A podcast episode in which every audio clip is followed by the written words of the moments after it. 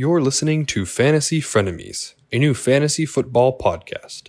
Let's get it started in here.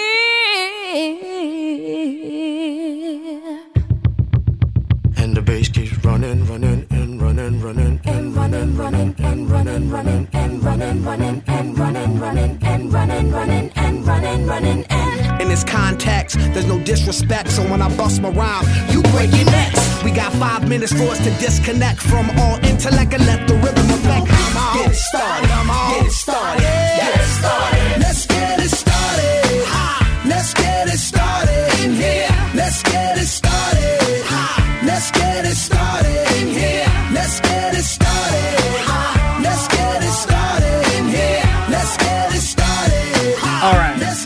Welcome back to Fantasy Frenemies, everybody. This is episode 21, I believe. Wildcard weekend happened. There was a lot of kind of boring games. Very, very sucky. Only, I think, two were actually any good. Um, but it's come and gone.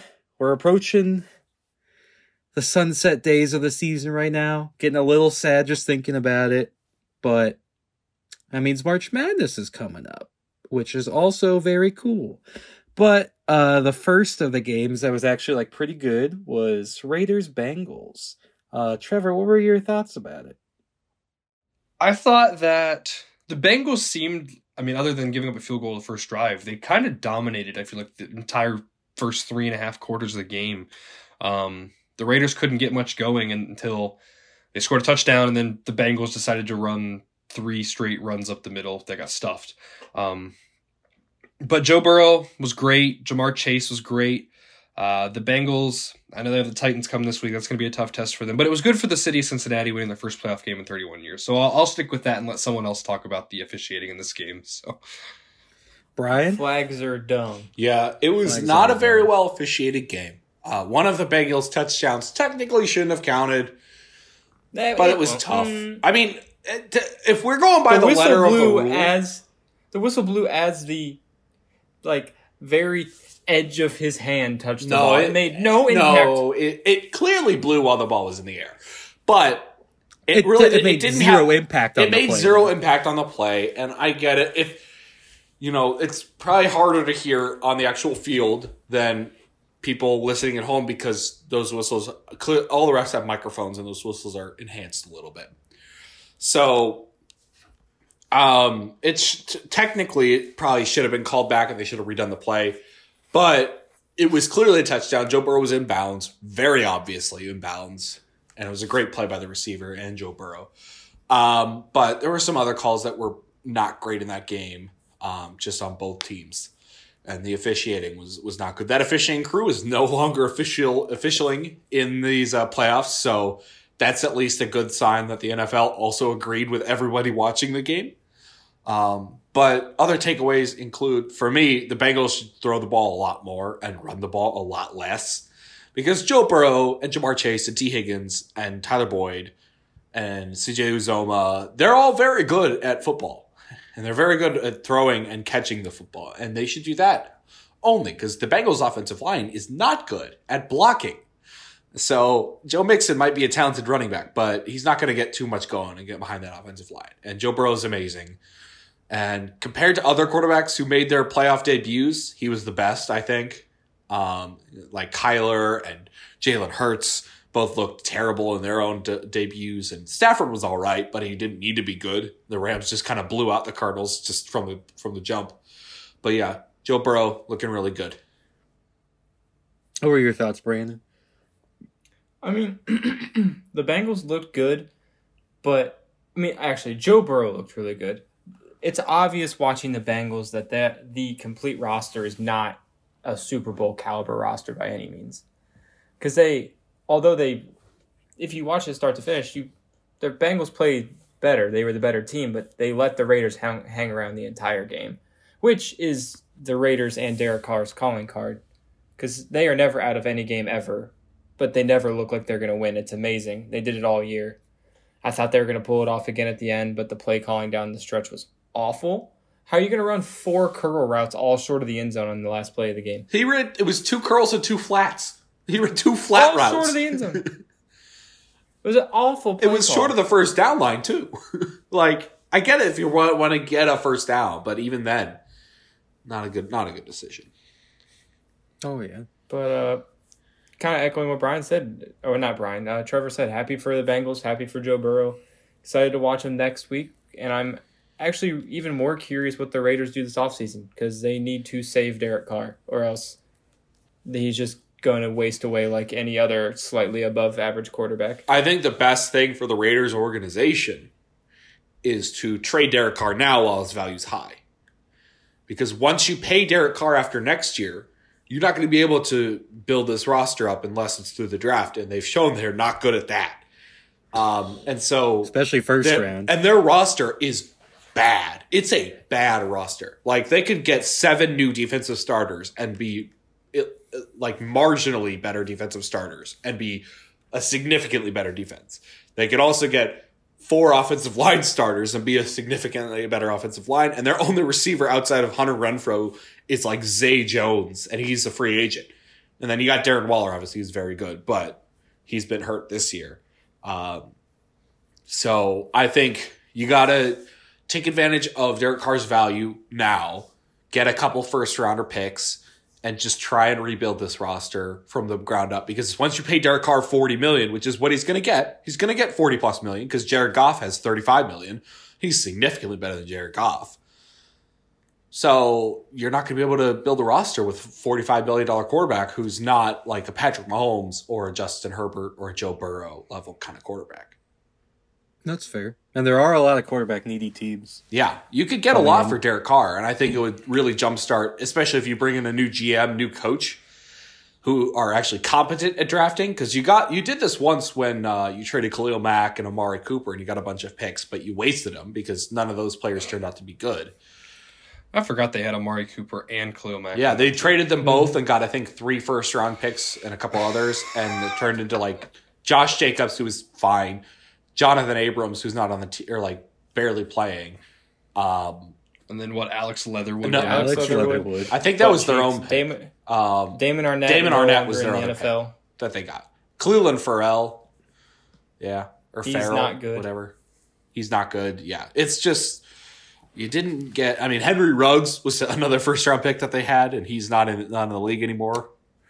I forgot Um, that happened this year. Yeah. So I think the Raiders need to if they want to have long term success and not be like a middling like six, seven win team from now on, they need to blow it up because they're not going to compete with this roster and Derek Carr in their division.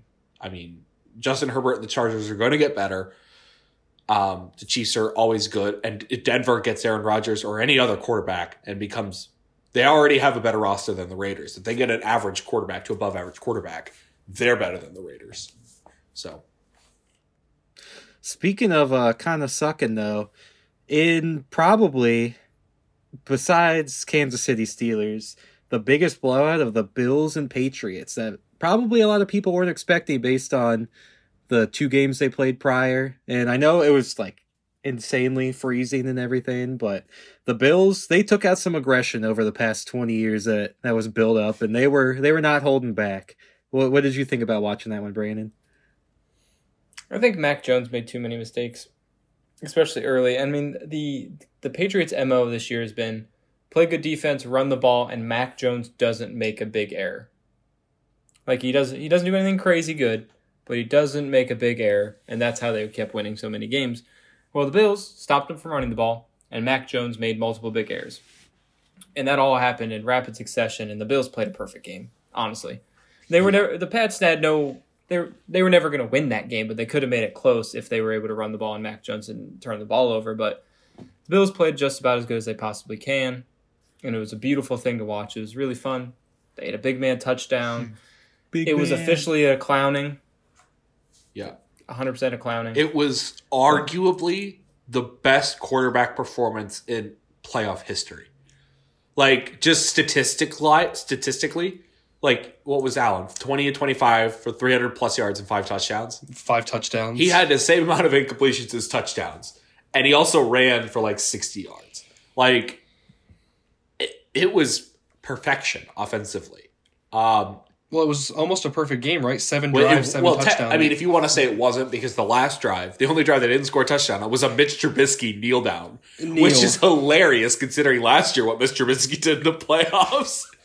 Um, but Well, yeah. I think it's the first time since like 1940 or if ever that every single drive ended in a touchdown. yeah, And that last one doesn't count, but like that's never been done before in any game. right, like no interceptions, no turnovers, no punts or anything. Like, no that's field goals. It unreal. Unreal. Unreal. And over your division rival who's been clowning you for the past 20 years. in a playoff game In a playoff where, yeah, you know, it's Bill Belichick. It's supposed to be the best coach of all Mm-hmm. time, best defensive play caller or, or coach of all time, and you just clowned him.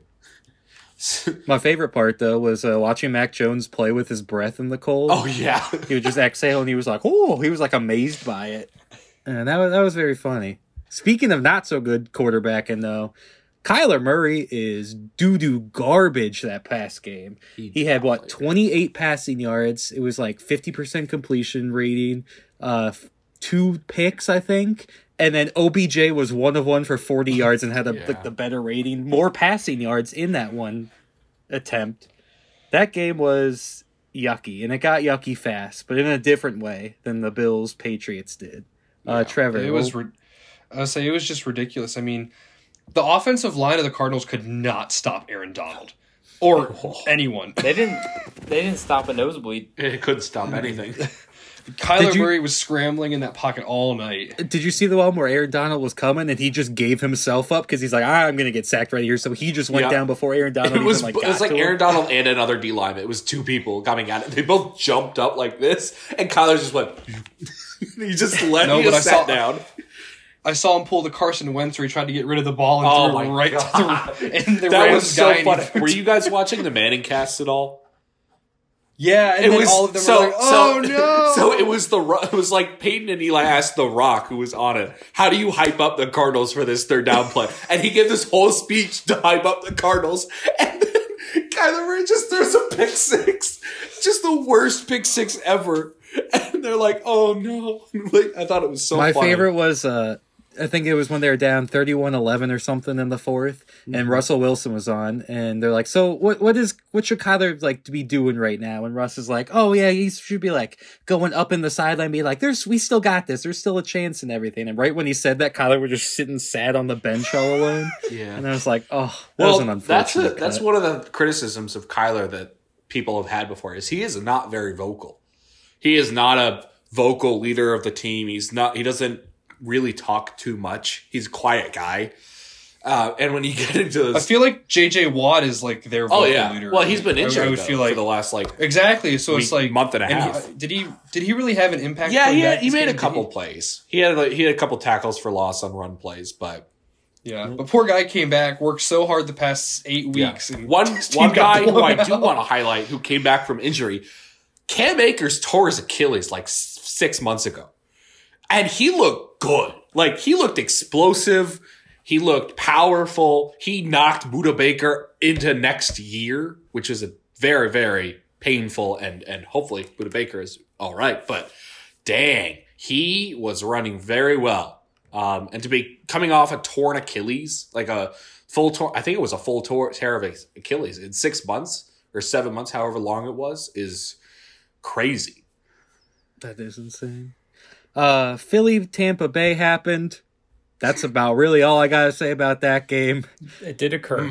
It, it occurred and Tampa won very handedly. Um, Trevor, um, insert Jalen Reagor meme. Yeah, he's bad. this fucking guy. So, so now we can think about should Philly go with Jalen Hurts because Jalen Hurts. I mean, he beat some teams. They didn't beat a playoff team this year. They were like zero and six against playoff teams. Um, he didn't play particularly well in any game. He, I, I don't think he like he individually won a game for Philly all year. Um, do you Do you go know with Jalen Hurts though? as your quarterback? What? I'm just saying they got their all star future roster know. backed up. The first game he came in for when uh, Jalen got hurt, it was insane. He was one of the best quarterbacks. Well, he he was playing against the Jets, wasn't he? Um, Either the Jets that or doesn't Giants. count. It's uh, any given Sunday, Brian. That's true. That's very true. But the Phillies got three first round picks. You can make the you can help the roster out a little bit, but they're all in the teens. Like they're like fifteen through twenty or whatever. I mean, last year, like you got like Jamin Davis at nineteen or something. Like you, you just don't have too many like big time impact players there unless they're like skill position or quarterback. So if you're Philly, do you uh, what do you do? Do you keep with Jalen Hurts and just fill out the rest of the roster and run it back, or do you maybe trade for one of the quarterbacks that's going to be available, or, or what? What do you do? I mean, they have three first rounds. You work with those, but that's better than a lot of other teams' draft capital. But I think for now, probably still just stick with Jalen Hurts, see what happens because they they're a playoff team. They made the playoffs with that roster, and if they improve on this draft of those three first rounds, they do have a bright future. But I don't know. Yeah, I mean, Jalen Hurts is not without his limitations. It's pretty obvious when you watch him play. But it came out this weekend after the game that Jalen Hurts, I think, had a torn ligament in his ankle, or multiple torn ligaments, or so- something that was significantly hampering his mobility, which is who Jalen Hurts is. If he cannot run effectively, then Jalen Hurts sucks. That's it. It's simple as that. And the play calling didn't help him at all. Yeah, not throwing to your best receiver, The DeVonta classic. Smith. When The you do, classic, you I see my underthrow. best player. Let's simply not give him the ball. Well, they definitely have a lot of lot to think about. I agree. I think sticking with Jalen Hurts and maybe kind of moving some of that draft capital to next year, and maybe not going all in on three rookies this year, I think would be a very good idea. Because then you get another year to figure Jalen Hurts out. You're already a decent roster. Then, if you really don't think he's the answer next year, you've got a ton of capital to go out and either trade for a quarterback or draft a quarterback in what's supposed to be a better class than this this year. Speaking of another team looking for a quarterback after this year, though, Big Ben's farewell happened uh, Sunday night in Arrowhead. They they couldn't give Big Ben that one last touchdown at the end of the game. They just had to stop him, but it's the end of an era in uh, Pittsburgh, and no one's really sure what the future's going to look like there. Trevor, what what what do you think's going to happen? What do I think they're going to do? Hell, I don't care. I don't know. I think that it doesn't matter. I mean, they're probably going to still beat the fucking Browns next year because we're a trash organization, even with Mason Rudolph. I want to see Mason Rudolph and Myles Garrett get in another fist fight. That was That's a all I have to helmet fight. That on. was no Before fist. we move forward, we're on the topic of Myles Garrett fighting somebody. Anybody care that Aaron Donald ripped a guy's helmet off and tried to choke him? Did that happen again? Uh, No, against yeah, the it happened Cardinals, last yeah. night. I didn't, didn't see that. that. Yeah, Yeah, he ripped an offensive lineman's hel- helmet off, then he- tried he went to for choke the him, and throat. semi threw a punch. Yeah, it was kind of a stupid. And nobody batted an eye. Oh, But no. Myles Garrett bonks one racist on the top of the head with a helmet, and the world goes crazy.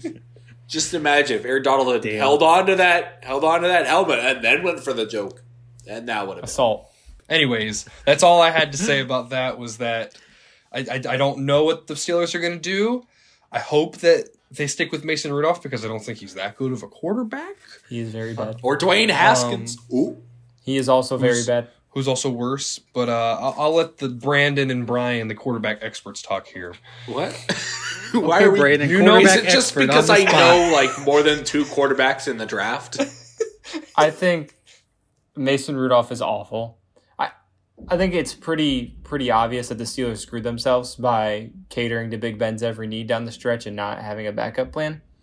Criticize the Packers all you want for drafting Jordan Love. They they had a plan in case Aaron Rodgers fell apart or retired. They had a plan. Jordan Even Love's not Jordan good, Love's also trash. but they had a plan and they tried. The Steelers have nobody. They have Mason Rudolph and um, strip club Dwayne Haskins. Like, what, what are you going to do? They have one first round pick. They don't have a ton of draft capital. They don't have much cap room. So, I- I don't know what you do. I mean, unless you want to move up maybe and try to get like Kenny Pickett, that seems like an okay fit, like logically. But I'll stay in Pittsburgh. I think there are quarterbacks you could target at. They'll be picking what, like twentieth or twenty first or something. yeah, So you could target a guy like Sam Howell or Carson Strong out of Nevada. um, Sam Howell. hey, Sam Howell is a better. Go ahead, take him. Sam please. Howell's a better quarterback prospect than Baker was. I'll give you. I'll. I'll say that. Hold on. All right, Bri- Brian no longer has the title of quarterback. All right, all right. He's he's they're like taken away. And I like have the segment where I give hot takes. Have you watched Sam Howell play? Yeah. Did you They watch lose him? a lot. Did you watch him last year when he actually had players? Oh, when he had th- th- two NFL caliber running backs and three NFL caliber receivers on a college team. Yeah, Baker had that. Yeah, and they won. Yeah, they won. A. They won last year. They finished near to top ten. Brian. Sam Howell, I saw this stat yesterday. I think had the I want to say second or third highest sack percentage per pressures in in the entire college football. He has awful pocket awareness, and he is just like Baker in terms of he thinks he's way more athletic than he really does, and gets sacked all the time. And he's turnover happy. Oh, and uh, did I mention he thinks he's more athletic than he really does, and we see what that does to a quarterback. He, his sack percentage is I think it was over double, almost triple what Justin Fields was at Ohio State. And people ragged on Justin Fields for having crappy pocket awareness and taking too many sacks. It is awful. Hold on. Sorry, I was doing some market research. All right, you said he was turn- turnover happy. He has the same amount of interceptions as Baker had in college. Uh, you said he was Check the check the big games this year. okay this year When they- had when they no lost to what, talent. He had Virginia Tech by 40? him. What do you want me to do? I don't want Can you you to name do anything. You can can't you do name anything. one player on North Carolina's team besides Sam Howell? No, because I never watched them because they're not worth watching because they suck. Well, yeah, they sucked this year, but that's because they had no players. oh, name all the NFL talent on Kenny Pickett's roster this year. I can name you the the Biletnikoff The Award one wide finalist, receiver that they have Addison- that's good. Yeah, Kenny Pickett hasn't You had know a why good year good? outside of this because year. he has Kenny Pickett. Kenny Pickett was there for four fucking years. Do you think Pittsburgh was good th- two, last year, two years ago, three years ago? North Carolina has been consistently ranked the last three years because Sam Howell Yeah, and it's there. bullshit that they they go they start off ranked and then they go eight and four or seven and five. Who cares? They start off. Pittsburgh has had one good year in the last forty. Kenny Pickett was Ah, there for yes. five years. Kenny Ah, is a yes. fifth year senior. Pitts- he was there for four other years besides this year. Ah, yes, Pittsburgh's national championship winning head coach that they for sure have. And ah, yes, Pittsburgh's Pittsburgh's re- fertile recruiting grounds that they have. Yes, yes, because because you know, I Everyone wants to go to Schittsburg. What? What did Mack Brown not go to national titles? Is that what we like he did. Is Yes. Mack Brown not a top tier coach even though he's old? All I'm saying is that Sam Howell has been a solid, good quarterback. He is a first round potential quarterback for a reason. He throws with Yeah, better miss touch me than with the, Baker. his better prospect than Baker Mayfield bullshit. I'm just said Baker Mayfield wasn't that elite of a quarterback prospect. Oh yeah, the number one overall pick. Oh my Oh god! Oh yeah, because he was definitely the consensus number one overall pick at the time. Who was? Who? who you gonna say, Nobody was. Allen? That's the re. That's the whole thing. Nobody was legitimately every quarterback besides like Lamar Jackson was considered at number one overall. It was because they were all similar quarterbacks. On what planet is Josh Allen a similar quarterback than Baker And about Mayfield? like similar, they all had pros and cons. Okay, nobody Brian, was just head and stop. shoulders. Your Oh, wait, argument wait, wait, getting wait, worse. Wait, wait, wait, wait, wait, wait, wait, wait, wait, wait. Did you just say a quarterback's a pro. draft prosque- prospect had pros and cons? So you mean every single draft prospect in the world? You're done. You're not understanding the argument that I'm making. I don't think you're understanding the argument you got yourself into. I'm saying there was no consensus. Didn't you do speech and debate in high school, Yeah, Brian? let me. Can I? Can I explain before you yell at me? He's me? on the speech part. He hasn't started debating. And he, he needs more practice All right, on the all right. speech part. So, say if we look at last year, Trevor Lawrence, clearly the number one overall pick, right? Yes. There was conversation for Zach No, Wilson. they're yes. not really. No. Um, two years ago, Joe Burrow, clearly the number one overall pick. if there was conversation for Zach Wilson, I didn't hear it. Uh, what uh, you can look back even further, like Cam Newton, clearly number one overall pick. Matt Stafford, clearly the number one overall pick. There have been clear number one overall picks in the past. Baker Mayfield was not the clear number one overall pick.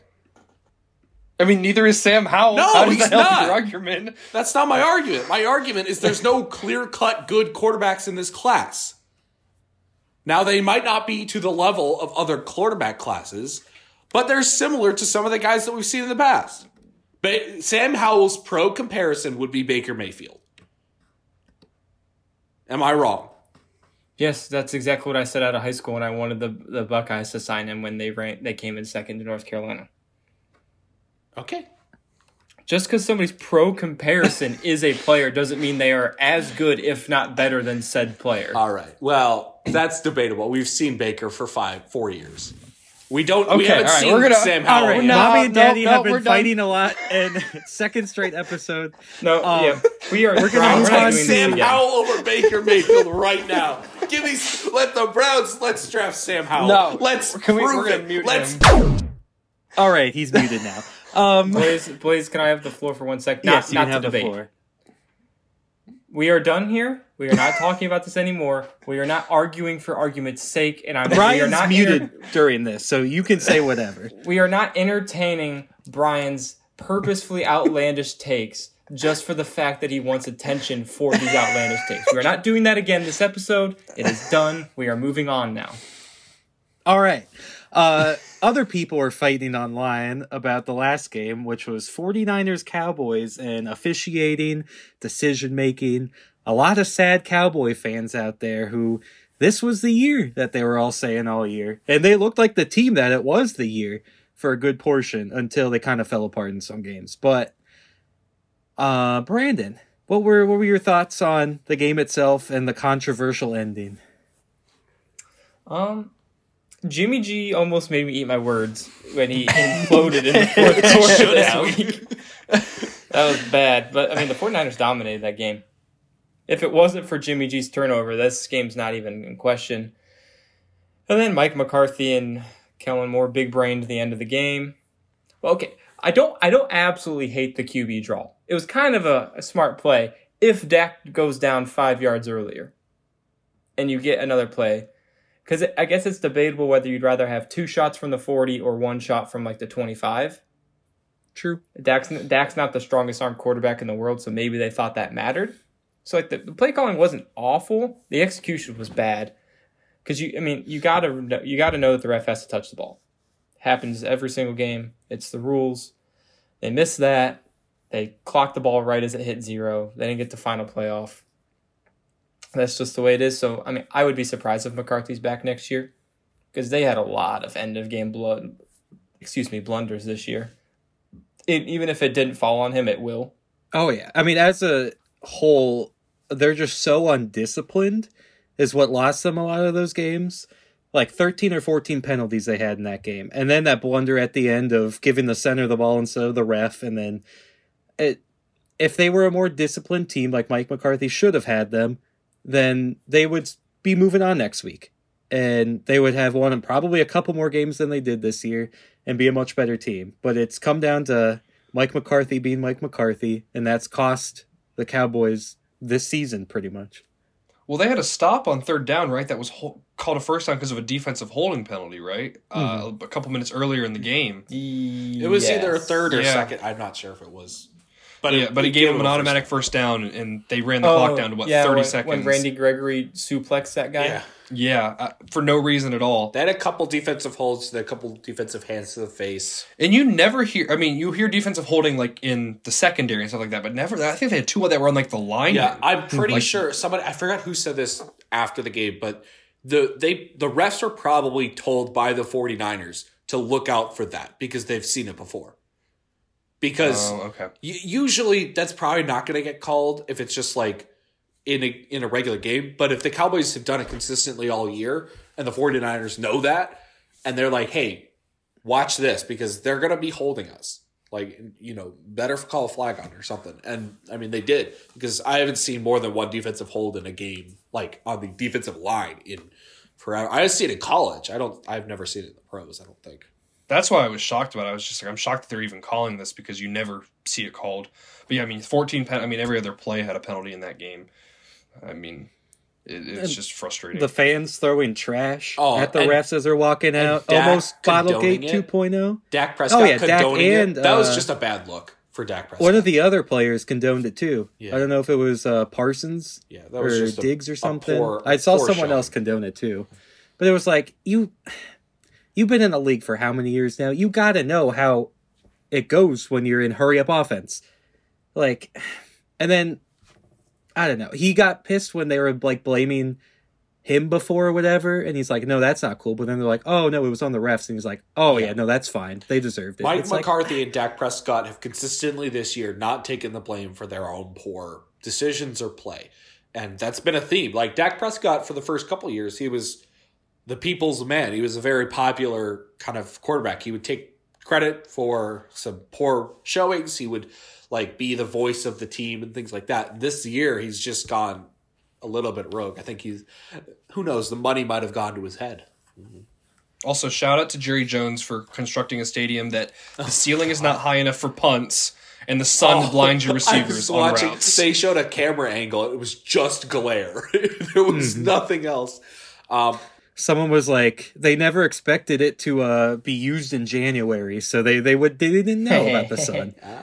Trevor, I want to hear your thoughts on the clock management because when we watch games together, you're the guy I ask. Like, when do we take the timeouts? When do we do this? For some reason, you just have all this down pat. So I want to know what you think.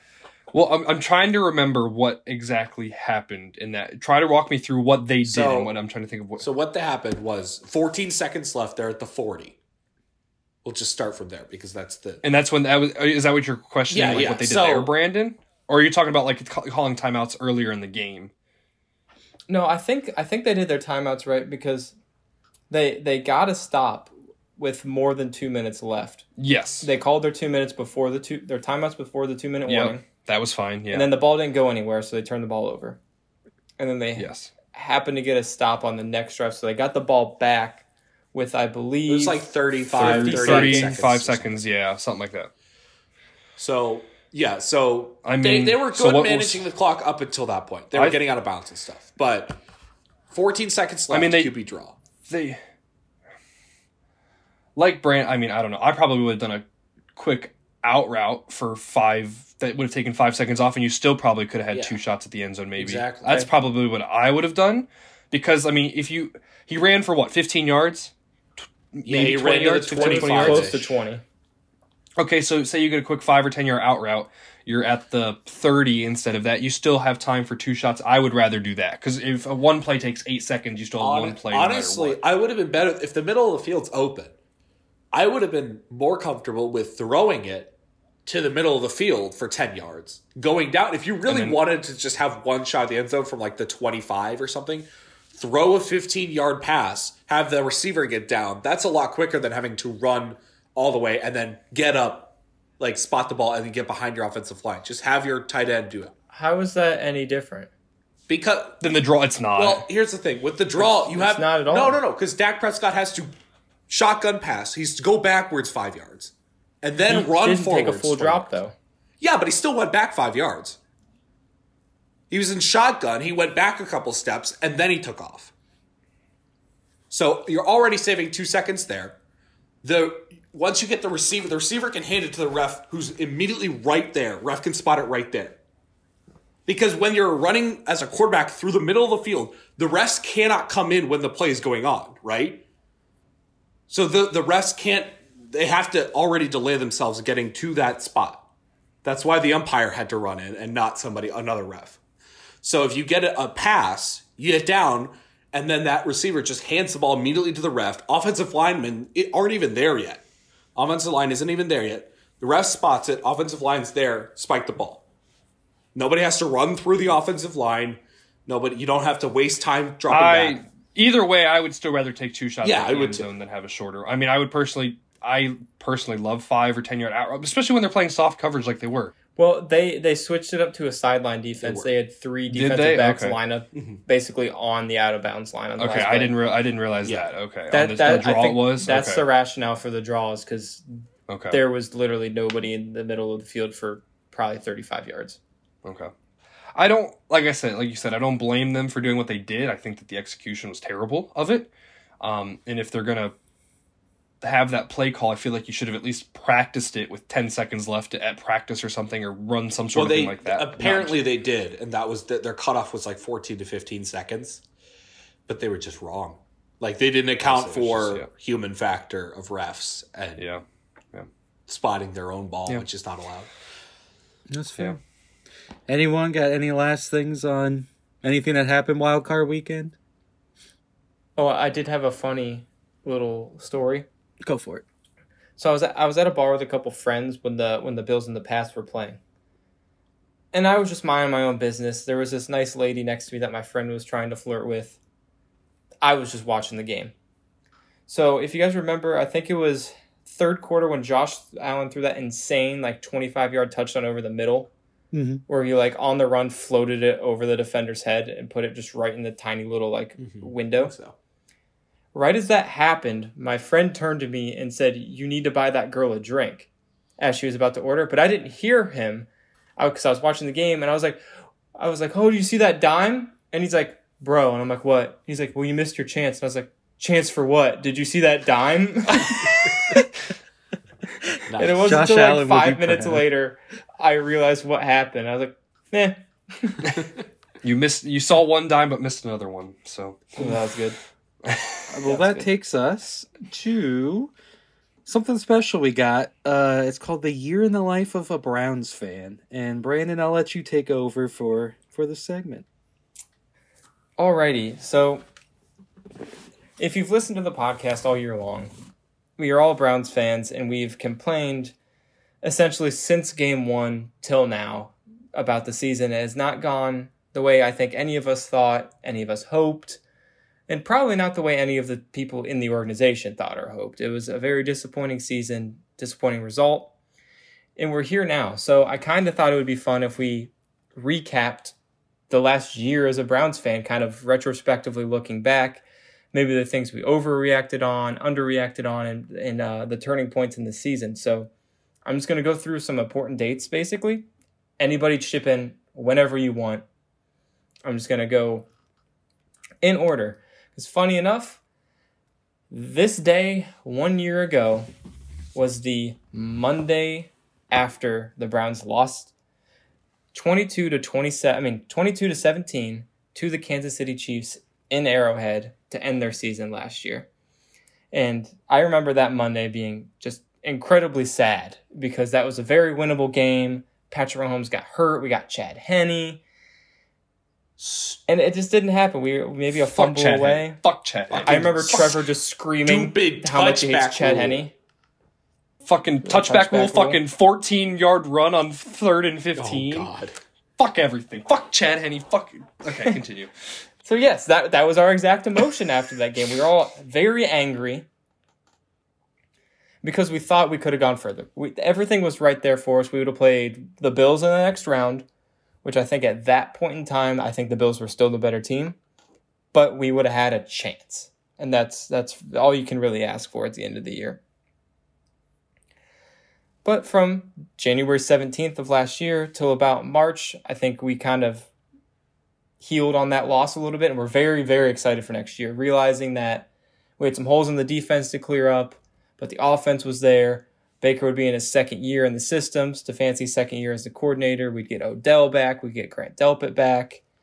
And we just had to fill up some holes on the defense. We're very, very optimistic for the season.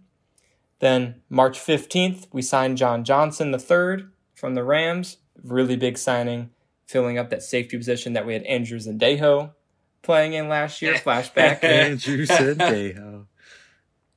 I love that. I guy. don't miss. I don't miss him. I do remember us bitching about him oh, every yeah. other play though. Fucking Sendejo. 23 still scares me. Anytime I see the number 23 out there, I'm like, oh. the greatest War 23s in. Cleveland sports history: LeBron James and Andrew Sendejo. he's a le- like I. That's gonna be like 15 years from now. You see like somebody with a Sendejo jersey at the Muni lot, and you're like, "What the?" So yeah, March 15th, John Johnson. March 18th, Troy Hill. April 15th, Jadeveon Clowney. And then on April 29th, we drafted Greg Newsome in the first round of the NFL draft. Those were four very, very big moments in the offseason we thought shoring up that defense.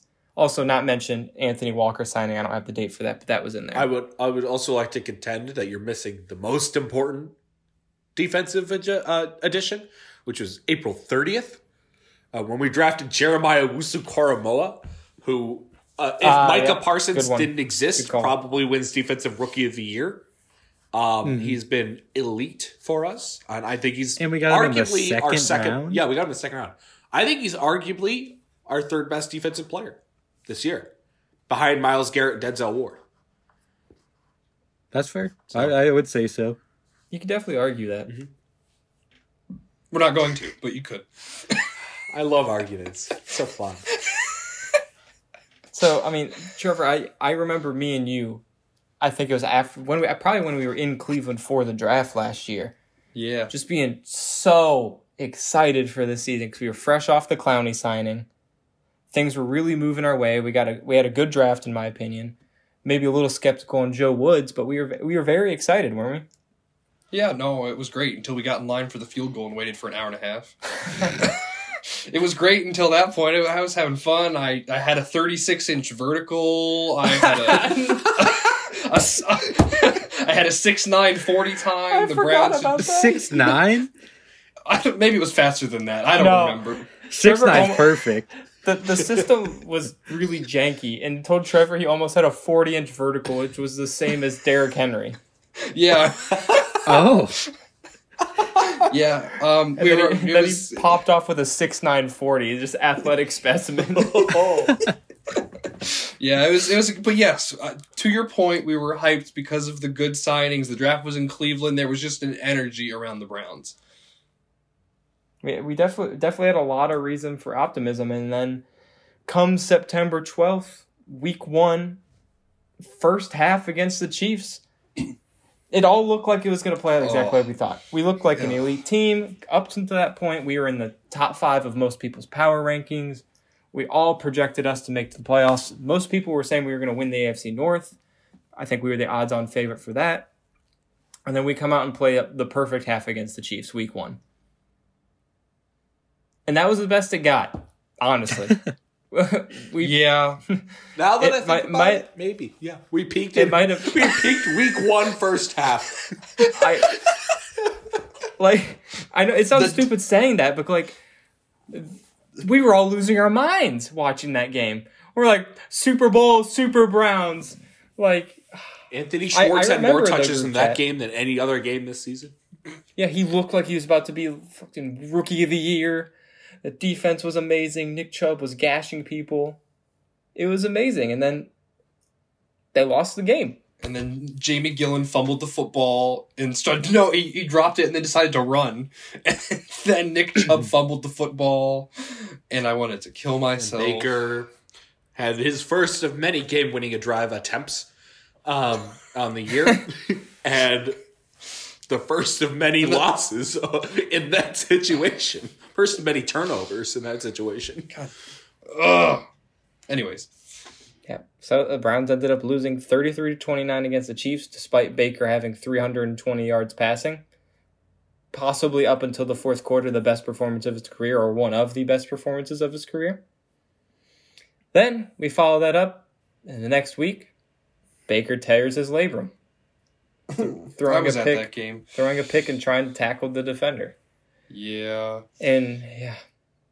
We, we didn't know it then but that was that was going to set the entire season in motion. What we what we'd see for the rest of the year was fourth quarter in week one and baker terry's labor, labrum in week two.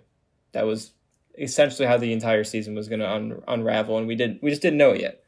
Still had some optimism at this point. Reeled off a couple wins.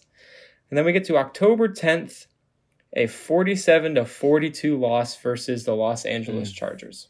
That one crushed hurt. us. I think that was the loss that hurt the most the entire season. I just was so hmm, defeated after that. I think for me, and it'll, we'll get to it later. My my my worst loss. I just think, I mean, you got to think that the the DPI that should have been offensive pass interference. I forgot about that. as much as we want to say that Baker's in, but if they if they do not call that, we have the ball at their twenty yard line. We're already up two scores, and the way that our offense is going, we easily can go up three scores. Whether we get a field goal because that was when McLaughlin was good, or you scored another touchdown, like that game would have been effectively over. And it's just frustrating that they got that and then they came back, but. Yeah, I would I would agree with Blaze that that was the most gut wrenching loss because we again put up however many yards and blah blah and points against them. So, and the Chargers were the team to beat at that point. That's when Chiefs were last in their division, I think. yeah, and the Chargers were. The Chiefs sucked so bad at the beginning of the year, and look at them now. Yeah, that that one definitely, that definitely hurt, and it definitely hurt the team because following that up, October seventeenth, we get blown out by the Cardinals. Game's not even game would have been even more ugly if we didn't get a hail mary at the end of the half to DPJ. Game was awful. Short. Kyler Murray looked really tall that day. Baker fumbled so many times.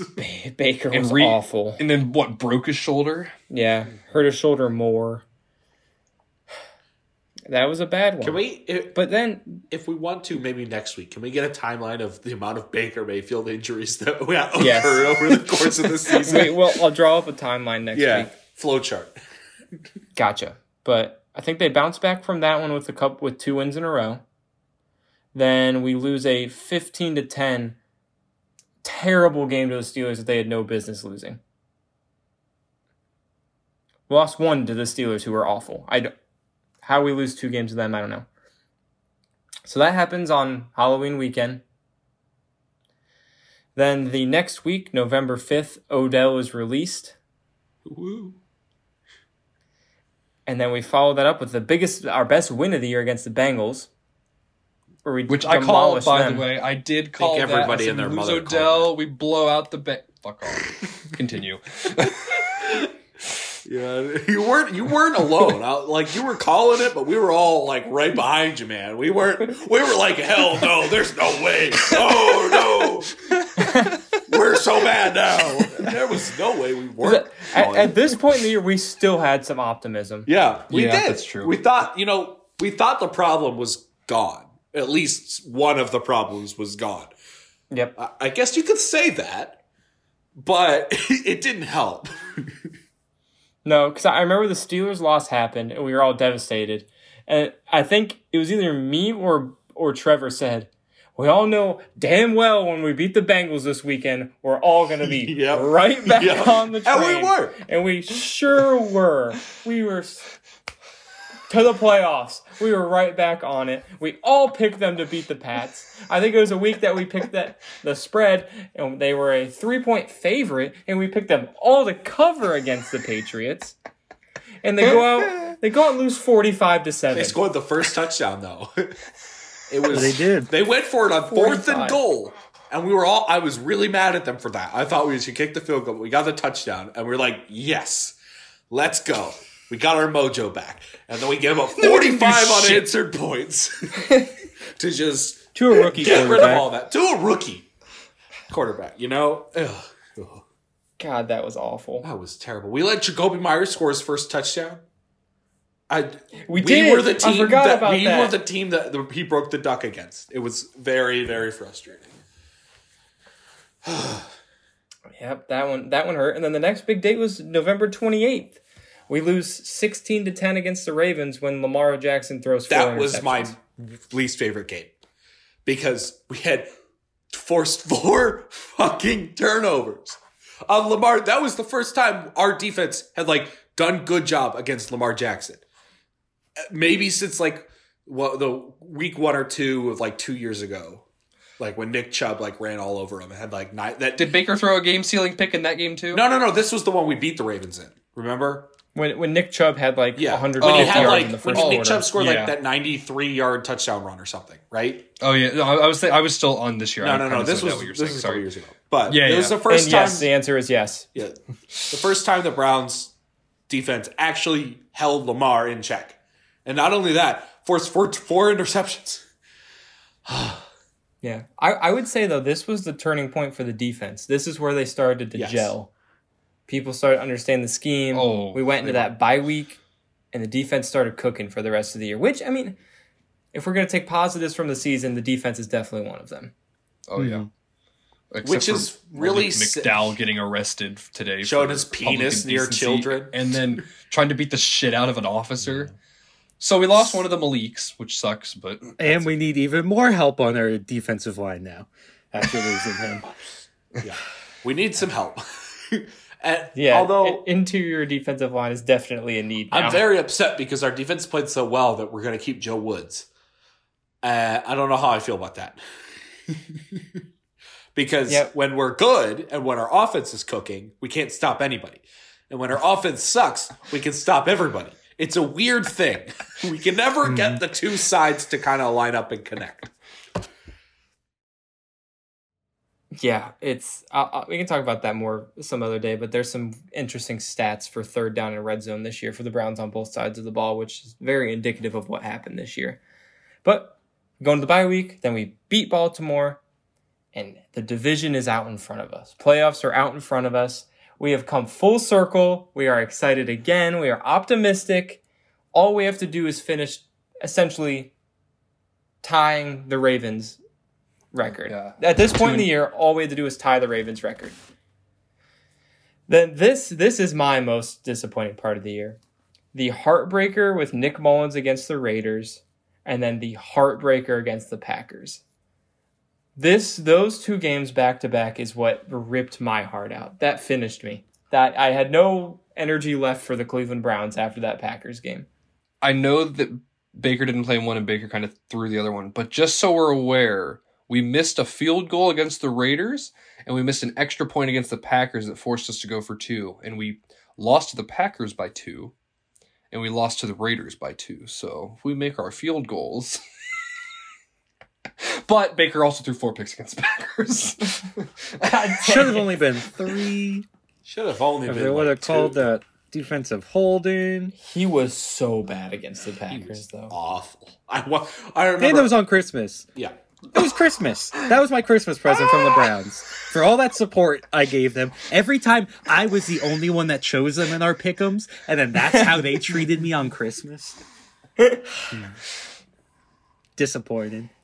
Uh, It was it was a rough two week stretch. Yeah. And The- the- Well, after rejecting me from a job on my birthday with the Browns, that was the beginning of the end of the final straw. what? the beginning of the end of the final straw. beginning of the end of the final Beginning of the end of the final straw. What happened back in May? Yeah. Okay. I was at dinner. He's, he's, I should have was wrote getting that ready on to my, drink. on my timeline. May Blazer's birthday. and then gets rejected. No, he's he's at the end of the end of his final straw right now. So He is past the the extendy curly part of the straw. He's past the swirls. Yeah. The end of the year was definitely the swirls. And fast forward, now we are getting ready to watch our division rival, in state rival, play in week two of the playoffs while we sit at home. And many, many decisions are looming for the Cleveland Browns this offseason, not limited to what they do with Baker, what they do with Austin Hooper. Did Jarvis Landry play his last game as a Brown? Did Jack Conklin play his last game as a Brown? Are they going to re-sign Jadeveon Clowney? And are they going to re-sign to David Njoku? They got they got a big offseason ahead of them to maybe, just maybe, come second week in September next year, we'll have the same energy and expectations for the team. But right now, I don't see that happening. Njoku is our best pass catcher right now, and we need to re-sign him Yeah. and get rid of Hooper. As much as I want to move on from Landry and Hooper because of the contracts, if we do, our offense will guaranteed not improve that much because we have no one else. we don't. Oh, Chris Godwin. You think Chris Godwin is going to sign with the Browns He's got a torn ACL as well. Just with Baker? to know. So unless if if we stick with Baker, no free agents coming here. Because they saw what happened to Odell. They saw. They saw what happened to Hooper. Hooper's gotten worse, at least, you know, somewhat. Landry hasn't really, like, he peaked maybe Baker's rookie year. He hasn't been that good since. Like, they just don't throw the ball. So, no high profile receiver is going to come to Cleveland with Baker and this offense in place as it is. Garrett Wilson. You have to draft somebody, but if you draft a receiver, like if you cut Landry, draft a Garrett receiver. I, Wilson. yeah, I get it, Garrett Wilson. if you draft a receiver, cut Landry, you're just re- stop it. You're, I didn't- I know, but you're doing that stupid face, and I hate it. Oh, I would say we keep Landry but cut Hooper. I can't, we got to then restructure that deal. We can't cut. I mean, Landry's more money saving. You you cannot pay Jarvis Landry nineteen million dollars. It's like sixteen, I think. Whatever. You you I love Juice, but you saw what he was on the end on the field at the end of the year. He's starting to become a shell of himself. Not he he was never worth sixteen million dollars if we're gonna be honest, and he surely isn't worth it now. No, he's Pain. And the thing with Hooper, you have to have the assurance that you're going to get a Joku back to cut Hooper. Because if you cut Hooper and don't get a Joku, you have just Harrison Bryant. That's it. Hell, one tight end. In a tight end, in a the most tight end heavy system in the entire NFL, you've got one, and it's Harrison Bryant, who is Fuck 13. solid. Put Blake Hance out He's there. solid. Harrison Bryant's a decent tight end, but he's not like a number one tight end in an offense. So, yeah. Yeah, I, I think the really interesting one, honestly, I'll, I'll wrap this up since it's gone long, is Jack Conklin. When healthy, he's definitely worth the money, but they're at a point right now, if they don't think he's going to come back from his ruptured patella tendon, they could cut him and save a lot of money. And it could go a long way to improving that receiving core. Maybe getting a veteran defensive tackle like Calais Campbell or um, uh, Akiem Hicks, somebody that actually is an elite talent in the middle of the defense. But if they think he's going to be healthy, he comes back. It's, a, it's as simple Well, as that. He's very talented. If you Give me Vita Vea. no, he already signed an extension. I'm pretty sure He did. Yannick Sue. he's old, and also I think under contract. Anyway, um, but if you do cut Jack Conklin, you do need to invest in that right tackle position because it was bad. Like it was bad when he wasn't there. Like I mean, Baker does that to himself a little bit, but Well, I mean, we'll hopefully have what's his name back next year, Chris Hubbard, right? Is that, is that his name? he's a free agent mm-hmm. after this year, right? I think he said he wants to re-sign with Cleveland, but Okay. Well, he's not like. I mean, he wasn't starting for a reason. He's not like. A, s- He's he a might good be a fringe though. starting caliber tackle, but if we think that'll be enough on the right side for this run heavy offense, then sure. But honestly, you may just have to run it back because you got the cap space for now to be able to not have to cut anybody. So if you can't find significant ways to improve the team while taking away some of the most the biggest contributors, I, I know Garrett Wilson's out there. He's got he he's there. Garrett Wilson! Thank you, Brandon. Garrett Wilson. But if you can't find significant ways to improve the team while cutting three or four of the biggest contributors of the team, then you just kind of have to run it back and see if you can win more close games than you lost this past year. that didn't happen with Baker in the backfield, but One more thing with uh, the timeline. You forgot to mention a big part of our COVID issues that popped up and in very yeah. bad timing when we were trying to make a run, mostly right before that Raiders game when everything did fall apart with the Raiders and Packers. We had half our roster that was out at one point with COVID, players or 20, 22 players or something. like right before that Raiders game, and that that sucked. It was just such bad timing that that happened, and then that was like the start of that downfall meltdown near the end of the season. I totally forgot about the COVID issues. But yeah, that was the ups and downs in a year in the life of a, as a Cleveland Browns fan. pain. Yeah. Let's hope for next year. We'll be in the same exact spot. Hopefully not. Um, Sam Howell. Sam Howell. I'm gonna ban that name here. Um, I don't know why you Moving guys hate on, Sam though. Howell. Jeez. we got our pickums for what is it? Uh, division weekend, The divisional round. yeah. divisional round. Um, a lot of shakeups in the standings for us. Uh, right now, in last is Brandon at four or fifty-one and forty-five. Brian got his way out of last up to third for fifty-two and forty-four. And then I had a monster comeback last week, and Trevor and I are now tied for first at fifty-four and forty-two. So, this week we're doing the spreads again we will go in order of the schedule. And we will start with Bengals at Titans, and the Titans are favored by, or what is it? Titans minus Yeah. three and a half. All the home teams are favored. I figured. Um, Trevor, we'll start with you. This is the one game that I did not have circled when I sent you guys. Exactly why I started with you. and I still do not have a choice. Um, I really want to pick the Bengals. Um, because Bengals are fun. The Bengals got a great offense. Um, but again, we're once again. I feel like I would be disrespecting the one seed, who are somehow the Titans. And Derrick Henry will be back? Question mark. Yep, I think Yes. so. He is activated. I believe. Um. Uh, all right. If if that is the case, yeah, I'm I'm gonna go with Titans here. It, it kills me to do this, but I'm gonna pick the Titans to cover three and a half here. Um, I think the Bengals are good. I just I don't think that they're consistent enough to go toe to toe. I mean, neither are the Titans, if we're being honest. But I think the Titans will win and Alright. cover. Brian? I am picking the team with the best quarterback, and that is the Bengals. Joe Burrow is better than Ryan Tannehill. Um, Derrick Henry, we don't know how he's going to be.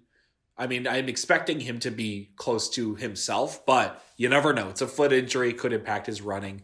Um, I just I believe in the Bengals. I think that their offense, especially if they, they're going to get challenged more by the Titans than they did the Raiders, so they're going to have to throw the ball more and that's a good thing for the Bengals. Um, Ja'Marr Chase is an absolute beast. Tee Higgins is a great number two. Tyler Boyd is an even better number three. Um, but yeah, I think the Bengals will win this one. If they don't, then it'll be a very, very close game, probably a field goal game. All right. Brandon? I agree with Brian.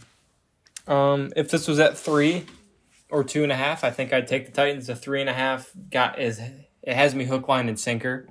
So I'd like to thank Vegas for this one because I'll inevitably, inevitably lose when the Titans win by four. But I'll take the Bengals for now. Nah, Fat Randy field goal for the touchdown to end the game. What? Huh? You said What? Randy Bullock. You said Fat, Fat Randy. Randy. field goal for the touchdown to end the game. I didn't realize I said that. That's exactly what you oh said. my god. Yeah, I, Oh, we weren't wow. questioning. Is the he going to Fat kick the field part. goal?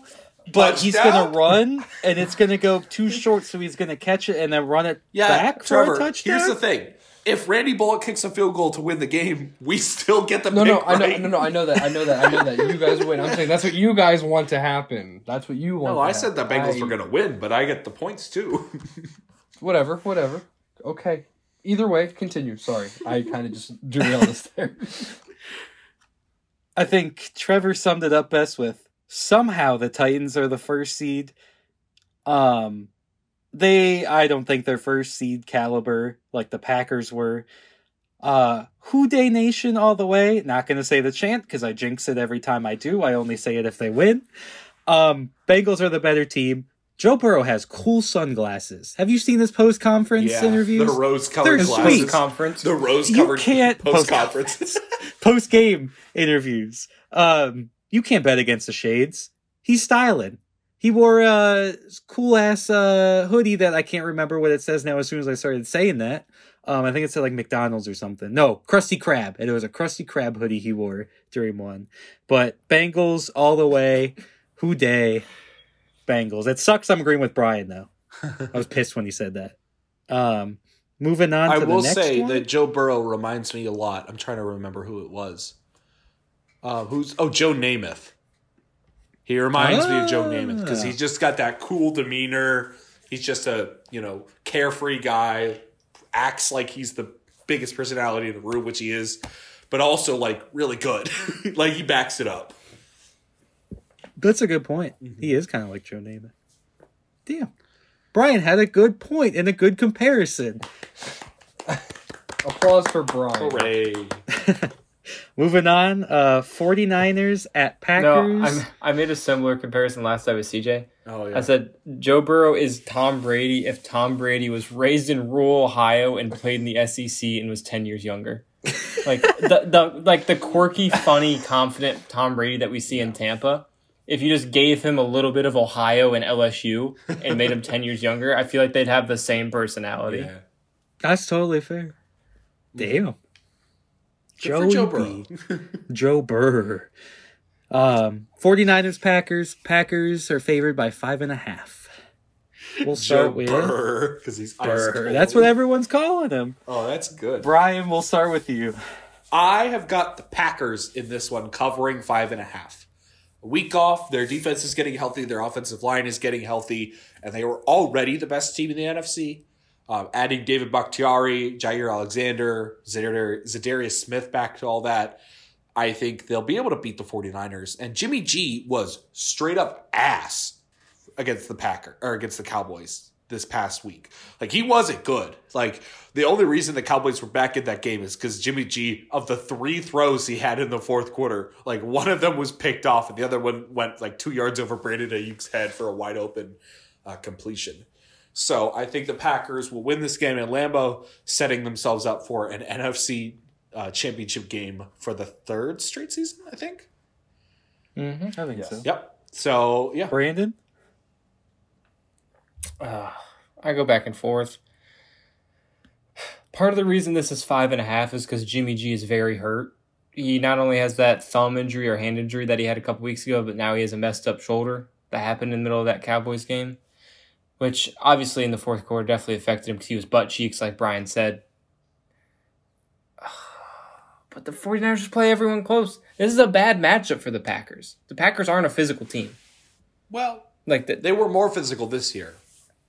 I, at I think it's a little bit of a They facade. did. They won by a field goal earlier in, the, earlier in the season against the 49ers. That was the game when Aaron Rodgers said, "How can you not be romantic about football?" And he had the game-winning drive with 30 seconds Didn't- and no timeouts. Didn't he Yeah, have after some Jimmy G out? swang his wood. Yep. Didn't he have some players out for that game? I don't know. I have no idea. I think major people were back. Davante played in that game. Yeah, he did.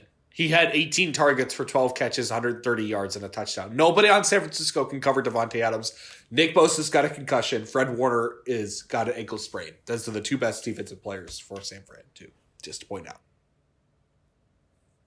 I have 49ers circled, but I'm going to take the Packers, which means whoever picked the 49ers is going to win because anytime I change my pick after it's circled, it's wrong. That's true.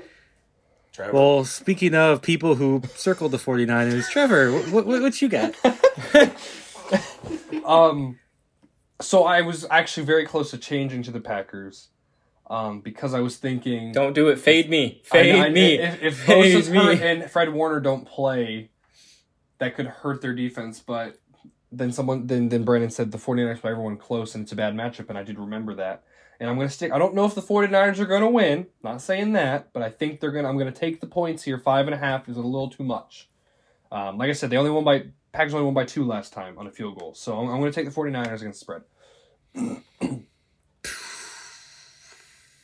I forgot that they only won by a field goal last time, which makes me a little less hesitant, or a little more hesitant. Um, but I think Packers coming off of a bye, getting some of their key players back. I think I just I gotta go with the Packers. Packers on this one. They're they're the team to beat right now. I think in the remaining playoff teams are the team to beat.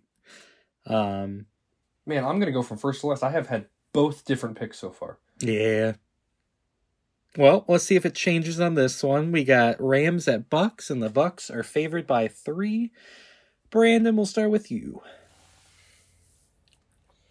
It is so hard to bet against Tom Brady in the playoffs. I want to. I want to change my every ounce of my body wants to pick the Rams here, but I just keep remembering how much an absolute legend Tom Brady is. Like it's literally Mike Evans and Gronk. That's it. They don't have running back still. The offensive line is beat up after last week. Defense still doesn't have a secondary. I'll take the Rams. It feels like the right choice, but I'm sure Tom Brady's gonna shove it down my throat. Trevor? So last week I, I, I, I almost changed my pick to Bucks covering nine last week because I said everything is against the Bucks, that it makes sense to pick the Bucks. And it's the exact same thing this week. Everything is against. I think Jalen Ramsey could easily lock down Mike Evans, but their offensive line is killed. Leonard Fournette still probably won't be out. Um, their defense is still hurt or whatever. Everything's. I'm picking the Buck. I'm. I'm not gonna do the opposite of what I said I should do. I'm going Bucks minus three here. I'm not gonna do what you think I'm gonna do because I think you think that I know. Although we knew you were going to do what you just did. So uh, I am going to go with the Rams here. Uh, I've got to keep my Super Bowl pick alive. Um, Oh yeah, I forgot about that. I, I mean, I, Brandon and I both picked uh, Kansas City Rams, and both our teams are still in, along with you guys, Packers Bills. Um, so I think the Rams are playing better. Uh, well, not really. Uh, the Ram. They got bailed out by a terrible por- performance by Kyler Murray. Well, no, they were they Kyler were Murray they were good on offense last night. They were good on offense. Uh, they ran the ball. Well, Yeah, they did. They also threw the ball pretty well. Cooper Kupp didn't even get involved. It was crazy. It is lowest like receiving yards of the season. Um, yeah, I think the Rams are just healthier. Uh, they're gelling at the right. All their free agent addition or, and and uh, trade additions: Von Miller, Odell. Uh, who else did they trade for? Matt Stafford. They're all gelling at the right time. Um, yeah, I think Tristan Wirfs being injured is going to be a massive blow to Tom Brady because if you can get pressure on Tom Brady, that's how you beat Tom Brady. That's like ask the Saints; they've done it like five out of the, four out of the last five times they played the Saints or, or the Bucks, and even the fifth time they were ahead in that playoff game last year, and then Drew Brees just threw three interceptions and gave the game away. So I think if you can get pressure on Tom Brady, you can win the game, and they can do that. They have Aaron Donald, Von Miller, Leonard Floyd. They have a really, really good pass rush. So I'm going to pick the Rams to cover here. I don't like going last. You had too many good points. All of you. Um, I have the Bucks circled. Okay. You can't bet against. Tom Brady. But the Bucks are so injured and the Rams are doing good, but I am not second guessing myself. And then also, I can't let Trevor go 3-0 on us and then us go 0 and 3, so I'm joining Trevor with the Bucks for strategic Oh, like- ranking purposes. I was gonna say I could widen the gap a lot here against a couple of you guys. I mean, a- anybody who tails me is gonna lose because I have been down the stretch horrendous with It's these okay. picks. I'm tailing you, but I'm a game ahead of you, so it doesn't matter. Oh, fuck me. All right. Last game. And last game, Bills at Arrowhead. Make Brian go Chiefs are minus two, and Brian will go first. Make Brandon go first. He he just asked. Brandon just went first. I was Brandon already, first. I was already gonna go Brian first this time before he said that. Anyways, Okay. I'm going to go with the team that uh, obviously I have them in the Super Bowl. I'm going to go with the Kansas City Fuck. Chiefs. What did what did you expect me to pick, Brandon? Exactly that, but I was hoping you would. I think both teams played their like played really really good playoff games. Mahomes was excellent, other than like he had a tipped interception, returned for a touchdown. After that, he threw for 400 yards and five touchdowns. Travis Kelce threw a touchdown. It's tough because these are the two best teams in the AFC, in my opinion, um, left in the playoffs at least. But um, I think Kansas City just they're gonna want revenge for the shellacking they took against the Bills in the regular season. Like it, that was a rough game for the Chiefs. Um, Trevor. okay, Trevor. Uh, No, no, I was when you're done. I just wanna okay, uh, but I, I think they'll do it. Minus two means it's pretty much just to push them because you got to give home field advantage a couple points in the playoffs. So I'm gonna go with the Chiefs, and I think it'll be a good game. But I think the Chiefs will pull it out. I know that you said that Kansas City's going to want revenge for the regular season. The Bills still want revenge for the AFC Championship last They year. got it I th- in the regular season. in the regular Yeah. season, but no one gives a shit about the regular Also. Josh Allen, you know, he's this. he was he just had the legitimately best quarterback performance of all time in the playoffs. It's And I think going he's down. gonna ride it up. No, I think he's gonna stay high. I'm I'm picking No, Bills here. but here's Bills the thing, Josh Allen. team. You have to go up or down. You can't stay the same. That's not Josh Allen. So you're saying I'm he's picking being the better. Bills. Brian and I chose every single opposite pick, just so the committee is aware. And I'm, I'm picking. I think the Bills are going to go. To the Super Both Bowl, going especially two and two. like I guarantee it. But yeah, Bills. Bills is my pick. That's all I have to say. Josh Allen's elite. All right. Um, I just- I want everybody to know, I have Chiefs circled. I think the Chiefs are covering, but for strategic purposes, Oh, like Blaze did no. last Yeah. time, I am picking Josh oh, Allen. I am picking the Bills. I will. My physical money will be on the Chiefs this week. That's so. But that's for this- stupid. That's so. You're you're just a snake. You're just an absolute snake. That's why he wanted me to go first. He's just an absolute piece of garbage. I, I also have Chief circled, but for strategic oh. purposes, oh and god! for what, what, what? Also, mostly because I picked the Bills to go to the Super Bowl, I am picking the Buffalo Bills, and then Trevor and I are two and two. Yes. So we'll see what happens. You Wait, yes. have no integrity. I I said Bills are going to the Super Bowl. Yes, I'm not. You're you have at least some sort We of argument. episode Blaze. one. Yo, I'm saying, Blaze, you have at least some sort of argument. Okay. This guy, this guy right down there, he's got absolutely no he's over there for me. integrity. He's right there for me. Just none. Brian, Not a shred. all, all I'm gonna say, all I'm gonna say is, you are the very last person associated with this podcast that can complain about integrity. Oh, really? Tell me. When have I not? Your entire integrity? personality is fabricating arguments for attention and for the sake of oh debating. Oh my Do not get in my face, you Jim Harbaugh fake ass lookalike, with your fake ass takes, your fake ass personality. Excuse you. Tell us how you Uh. really feel, Brandon. Jesus Christ. He's just playing Mom and get a antagonist. divorce. I don't want a divorce.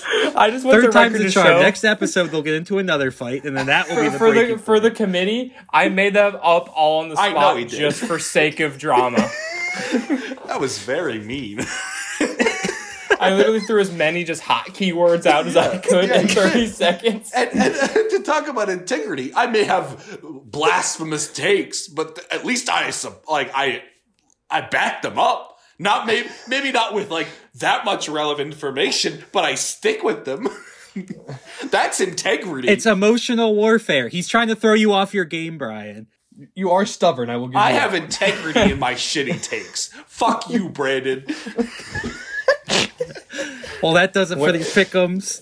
Winners Let's see win. what happens. After these four, we only got three games Some left. bullshit. I better go 4 0 in this bitch. Just be ahead of everybody. So we, it's coming down to the final stretch. It's way closer than I thought these picks were going to be at this point in the year. Um, have we decided what the winner or loser gets for these? No, we should probably decide. we should We should probably out. decide. While it's still pretty even, so we should probably Yeah, do it before these games for happen. Fucking intent, this little bitch for changing his pick just to not not be the same as me. This little narc. No, Trevor's the narc. Trevor's the narc. I'm fuck the it, narc. fuck it. I'm the- I'm picking the Bills. You know why? Nope, it's already been locked in. No. It's already, on the in. record. It's already on the record. Oh, I hate you so much. Well, that does it for pickups. To finish off, uh, we're gonna do our in other news segment where everyone just gets a little bit of time to say whatever they want. Um, who wants to Who wants to start? Can I start Yeah, I and talk about how much of a bitch takes. Brandon is? All right, Trevor No, I'm can not. start. That's not my topic. I'll start. Yeah. Okay. Um. So my topic is the Cleveland Cavaliers, and in conclusion, Cavs are back. That's it. We are currently. You said in conclusion, so that's it, right? That's, That's your take. Cavs are back. Um, the Cavs are looking good. We're on a five-game winning streak right now. We went five and four and one in our road trip. Five I and one. thought I you were going to say like that. we're on a five game winning streak. We went five and oh. zero. no, we went five and one on our Western road trip, and then beat the Nets um, on Monday, which was a great game, by the way. If any of you had a chance to watch that game, um, Ah, yes. Darius- Most people had to work, but it's fine. no, I didn't have to work. Most people had to work. he didn't say that you had to work, Trevor. Um, it was it was Darius Garland should be an All Star along with Jarrett Allen. Um, Mobley should be Rookie of the Year, I think. Um, we're looking great. We face the Bulls on Wednesday. I know we'll probably air this after that, but I'm going to that game. It's going to be electric. The Bulls are on a skid right now. We're only a game and a half back of first, a half game back of second. So We're two gonna games be- back at first. Nah, only a game and a half now. Did the Bills lose as we were talking? The Bills didn't lose. Bills, the Bulls, the Bulls lost yesterday. The Buffalo Bulls? The No, Bulls they- lost yesterday. They were two games We're- back this yeah, we're a game and I a saw half. it on Twitter. Twenty-seven. Yeah, we're only a game the and Bulls half. are twenty-seven and fifteen. This morning, everyone was tweeting about them being two games back. We're Well, they were all wrong. the bull. What? The Bulls are twenty-seven and fifteen. We are twenty-seven and eighteen. Yeah, so we're game and a half back. Huh. We win. I- we have the most wins in the Eastern That's Conference. true. Because because we don't. have Well, as many probably law- probably or- not. uh, Like at that point, I feel like Right, other okay, Eastern whatever. Conference teams will play before that. Either way, Cavs are back. They I'm are. excited. I want the Cavs to make the playoffs, so I care about the NBA playoffs. Because last year I didn't care. When the Cavs or the, the Guardians aren't in their play, respective playoffs, I don't care. NFL is the only sport that I'll watch the playoffs no matter what. So I can't believe In- you're almost saying the uh oh word, and then Brandon says the uh oh word for the Washington football team all the time. I do call them the other word a lot. I, I did about slip up, but in conclusion, Cavs are back. Alrighty. Brian, you want to go next? Uh, no, I've got to do. I'm still doing some market research.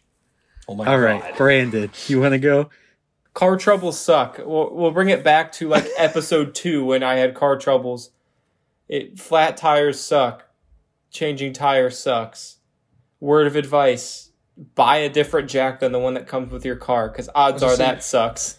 Want to tell them how you almost got crushed by your? I did almost get crushed by my car. I was, well, first, I don't want to take up too much time, but essentially, had a flat tire, put the spare on, took it to the tire place. They got me a new tire. Then they said they were too busy to put the tire on for me, that Which I had to do it myself. So, fine, Thanos meme, I'll do it myself.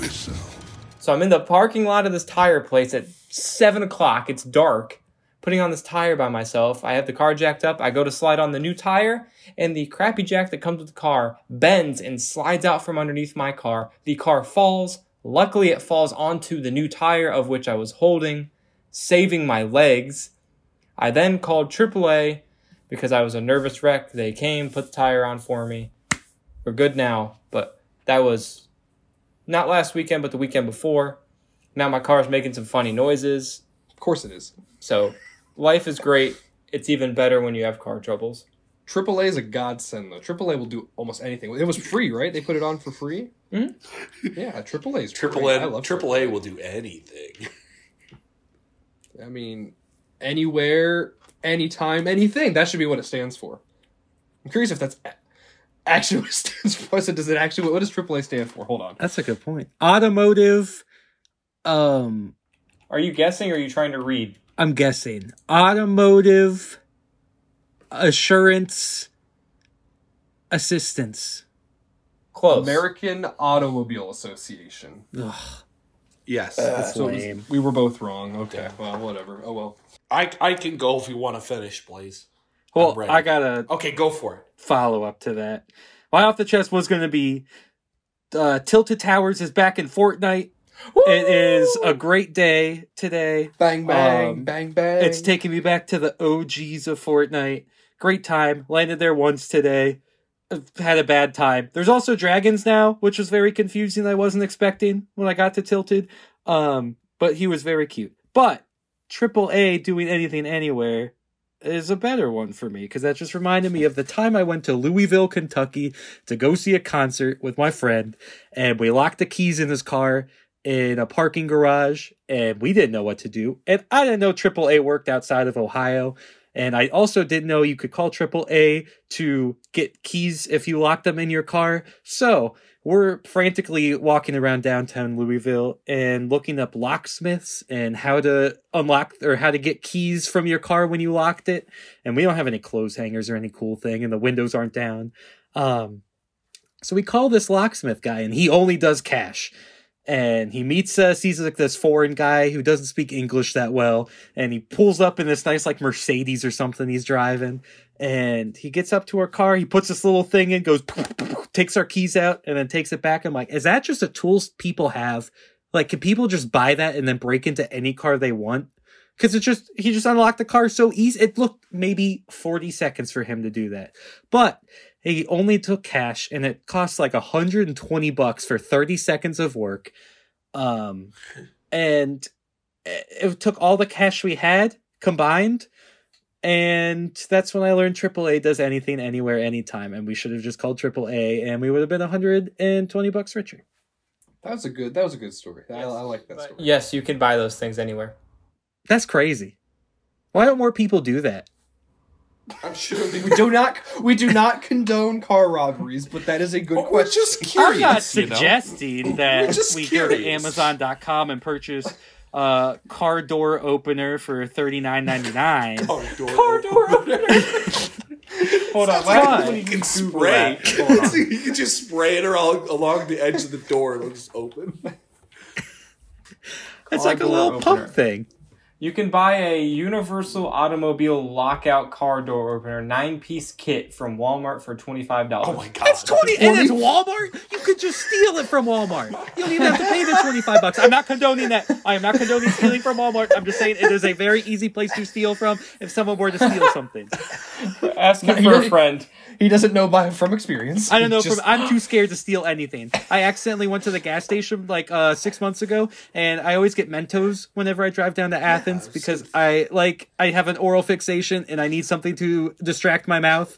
Not that kind of oral to distract my mouth when I drive down. So I eat mints, and then um I was at the gas station and I picked up a pack of Mentos, but my hands were cold and full or something. So I put it in my pocket because I was like, oh, I'll just walk up because I'm like getting other stuff like a water and stuff. And then I go up to the counter, I pay for my stuff, and I walk out. And I'm like, oh shit, I left the Mentos in my pocket and I stole the Mentos, and I felt so bad the entire way home. So I could never steal a nine piece kit car door opener from Walmart. So Blaze had a Side couple note, you can- you- chest. You can you can also get a thirteen piece kit for thirteen dollars from AliExpress. Ooh, what do the extra four pieces do? for less Um, than do they take off little- eight dollars? It it looks almost exactly like the $12? uh, blood pressure measure from the doctors, Ah. but instead of a band, it's just a pad. No, that's the same thing the guy used. That's the blacksmith, and he charged us 120 bucks for that, and it was 13 on AliExpress. you could have went. You could have went to Walmart, bought one for twenty five bucks, and done it yourself. well, I didn't know those things existed before that moment. Sorry. I didn't know how he was going to do it. I didn't know it was a little boop boop boop boop. think you're just gonna walk up and break your window. I, honestly, I thought that's kind of what he was going to do. You're gonna pay someone a hundred dollars to smash your window. That would be a good service. All right. All right, is that what therapy's like? I feel like little lighter bit. now. Yeah. I've been holding on to that Mentos thing for a long time. when you go talk to the pre or uh, the father, you're like, "Father, for I have sinned. I stole a pack of Mentos. Forgive me." Oh, okay. Brian, you want to Uh, go? well, mine's not nearly as uh, personal uh, as that. I was just going to complain about the fact that the NFL expanded playoffs are dumb. Seven seeds should not be in the playoffs. Um, the the four seven seeds we've had were the Colts last year, which were all right. The Bears uh, last year, which were shit, uh, and then But the Steelers and Eagles game. this year. The, the Steelers and Eagles were just terrible teams. The Eagles didn't beat a team that made the playoffs the entire year. And the Steelers had a fucking scarecrow at quarterback. he was he's just That's propped up like scarecrow. there, like T posing in the backfield. You know? Um so and, and all four of those games, the Bills Colts game last year was close. It shouldn't have been. Josh Allen basically almost gave the game away. but every other 2 7 game has been a blowout. And it's just been a worthless game for a two seed that really should deserve a bye. Like the Chiefs this year and the Bucks this year should, they deserve to buy. They played it well enough to get a bye. I mean, um, it was pretty much a buy. Yeah, I know they're pretty much buys, but the Bucks lost like two key players to an already injured team, and Tristan Wirfs and I think Ryan Jensen, their center, got injured as well. And then the Chiefs, I think it was actually um, uh, Ali Marpet. Okay. Did he come back in the game? I know he I think went so. down. Yeah, whatever, whichever other off, both offensive linemen ended up coming back and maybe leaving later, but they just there's no reason they should have to play that game. Like those two teams are not playoff caliber teams. No one expected them to be able to win a playoff game at all. Um, both teams, I mean, the Eagles, I guess, got in because they won out. The Steelers got in because of some bullshit that happened at the end of the, the last week of the season. So I, I'm just, I don't think, yeah, they'll never go away because it's good revenue, but uh, they're not deserving of the spot. Brandon? Hot take. Even though those games sucked, the fact that those seeds existed gave us an electric Week 18 and possibly the game of the year. Without those seven seeds, that game of the year does not happen. Probably we don't have this whole tie thingy. Um, the Bucks. Well, wait, what, what seed did the Chargers finish as? Not in the eight? playoffs. Were they the eight? Yeah, they finished it. Okay. Yeah. I think so. So I guess, yes, then that, ma- that made sense. It, it makes the regular season more entertaining, even though the playoff games kind of sucked. So it's a it's a trade off. I guess so. But in a lot of other sucky years, it would football also- is better than no football. we get two extra games of football. Yeah, but I'm just, I'm talking about from the team's perspective. Like, there's no Yeah, reason who for cares? them to, to have to do that. Well, on that note, that does it for this week of uh, Fantasy Frenemies, week 21, episode 21, not week 21. Um, thanks for listening, everyone. Week twenty. Week 20. Well, technically, it's Yes, week week 21. of 20. the- well, I guess we. no, it's not. It's week twenty. No, but like of the podcast. Well, yeah, but It's episode Whatever. 21 of the podcast, week 20. Um, I feel lighter. I feel like a new person after the off the chest segment. Um, we'll see what happens in the rankings next week. Shit's gonna go down, and I am very excited. More football. Brandon. These games should be a whole lot better, and hopefully not as many blowouts as last week. Nothing personal. So yeah, man. thanks for listening, everyone. But I must Um, go all see out. You next week. Goodbye. Just this one. see you guys. ARs or burst guns, whichever will it be. Sit the fuck down. Default skin, I'm here to kill the enemies. You tryna dethrone me from Vicroy number one, but you default skin, you lose. So best think you haven't won. When I'm through with you, we're gonna be completely fucking done. Cause we only just begun. I shoot through you, no shoot by bitch gun. So come on, you default, you are looking really sour. Here, let me show you tilted towers, tilted towers, tilted towers. You so fucking sweaty, bitch, you need a shower. Tilted towers, tilted towers. Look at this default, he is hiding like a coward. Tilted towers, tilted towers. You so fucking sweaty, bitch, you need a shower. Tilted towers, tilted towers. This default bitch always acting like a coward.